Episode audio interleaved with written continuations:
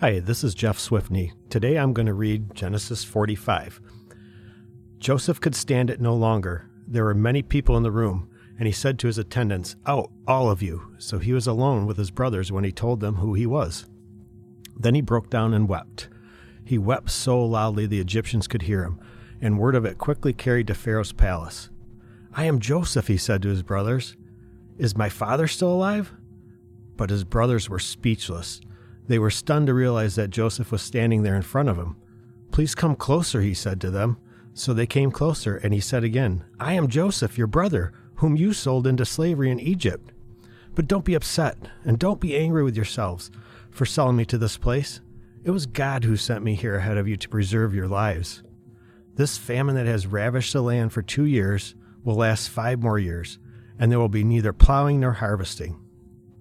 God has sent me ahead of you to keep you and your families alive and to preserve many survivors. So it was God who sent me here, not you, and He is the one who made me an advisor to Pharaoh, the manager of his entire palace and the governor of all Egypt. Now hurry back to my father and tell him, This is what your son Joseph says God has made me master over all the land of Egypt. So come down to me immediately. You can live in the region of Goshen, where you can be where you can be near me with all your children and grandchildren, your flocks and your herds, and everything you own. I will take care of you there, for there are still five years of famine ahead of us. Otherwise, you, your household, and all your animals will starve. Then Joseph added, Look, you can see for yourselves, and so can my brother Benjamin, that I really am Joseph. Go tell my father of my honored position here in Egypt. Describe for him everything you have seen and then bring my father here quickly. Weeping with joy, he embraced Benjamin, and Benjamin did the same. Then Joseph kissed each of his brothers and wept over them, and after they began talking freely with it, and after that they began talking freely with him. The news soon reached Pharaoh's palace. Joseph's brothers have arrived. Pharaoh and his officials were all delighted to hear this. Pharaoh said to Joseph, Tell your brothers, this is what you must do. Load your pack animals and hurry back to the land of Canaan. Then get your father and all of your families and return here to me. I will give you the very best land in Egypt, and you will eat from the best that the land produces. Then Pharaoh said to Joseph, Tell your brothers, take wagons from the land of Egypt to carry your little children and your wives, and bring your father here. Don't worry about your personal belongings, for the best of all the land of Egypt is yours. So the sons of Jacob did as they were told. Joseph provided them with wagons, as Pharaoh had commanded, and he gave them supplies for the journey. And he gave each of them new clothes. But to Benjamin he gave five changes of clothes and three hundred pieces of silver. He also sent his father ten male donkeys, loaded with the finest products of Egypt, and ten female donkeys loaded with grain and bread and other supplies he would need on his journey. So Joseph sent his brothers off, and as they left, he called after them, Don't quarrel about all this along the way and they left Egypt and returned to their father Jacob in the land of Canaan. Joseph is still alive, they told him, and he is governor of all the land of Egypt. Jacob was stunned at the news. He couldn't believe it. But when they repeated to Jacob everything Joseph had told them, and when he saw the wagons Joseph had sent to carry him, their father's spirits revived. Then Jacob exclaimed, It must be true. My son Joseph is alive. I must go and see him before I die.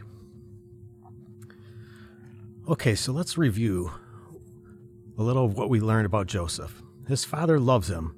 He was given a gift of, by God of interpreting dreams, and he seemed to be the envy of many and seemed to have that perfect Facebook life. His brothers became envious and seized an opportunity to remove Joseph from the scene.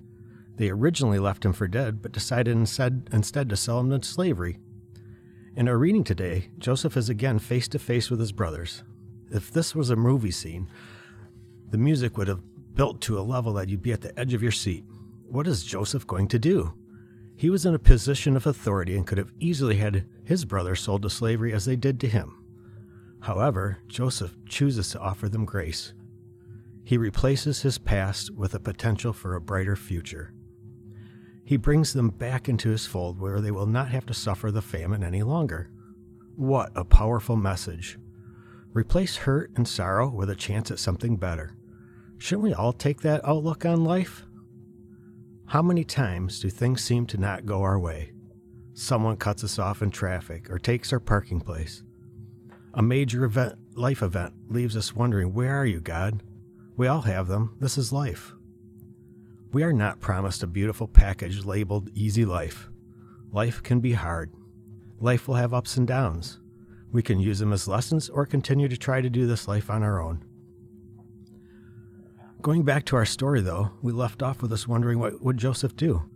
Turns out he finally had enough and breaks down in tears and wailing so loud that he was heard throughout the area. He reveals his identity. His brothers are in shock. This man of authority is actually the brother they despised? Joseph loves on them even after they sold him. He fully understood that God had a plan for him amidst the days he spent in jail. Maybe it's because of his dreams, but we all have dreams, right? It's what we do to try to turn those dreams into realities as a deciding factor. Joseph chose forgiveness and grace and offered everything he could within his power to give his family a new life away from the hardship and sorrow. Wow. We could all use a little more of that grace in our life. I know I have times where I look back and say to myself, well, I could have handled that differently, or I sure wasn't very nice in my response or actions. That little tinge of guilt or regret I wonder if Joseph's brothers had that feeling when Joseph revealed himself.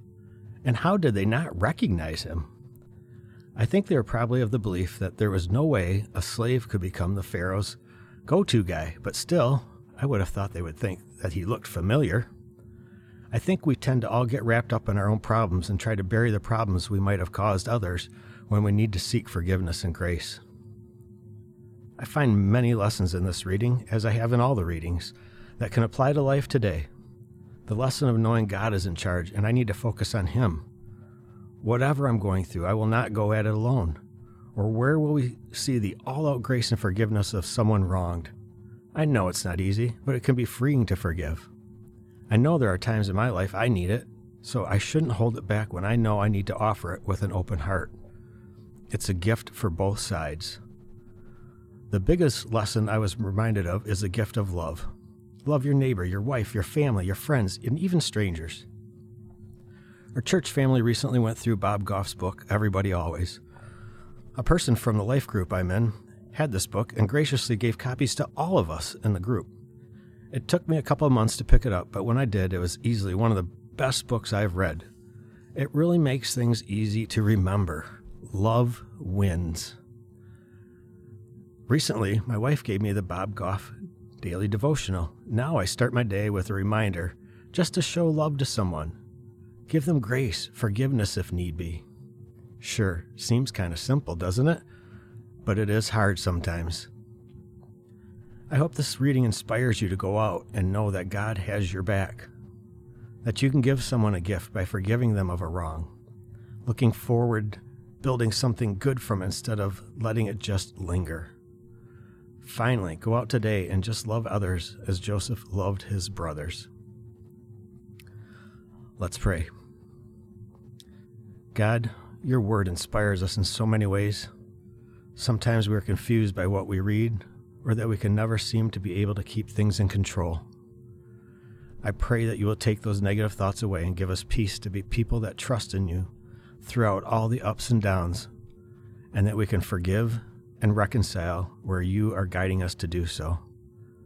I pray that we will go out today and exhibit the love of your Son Jesus in all we do.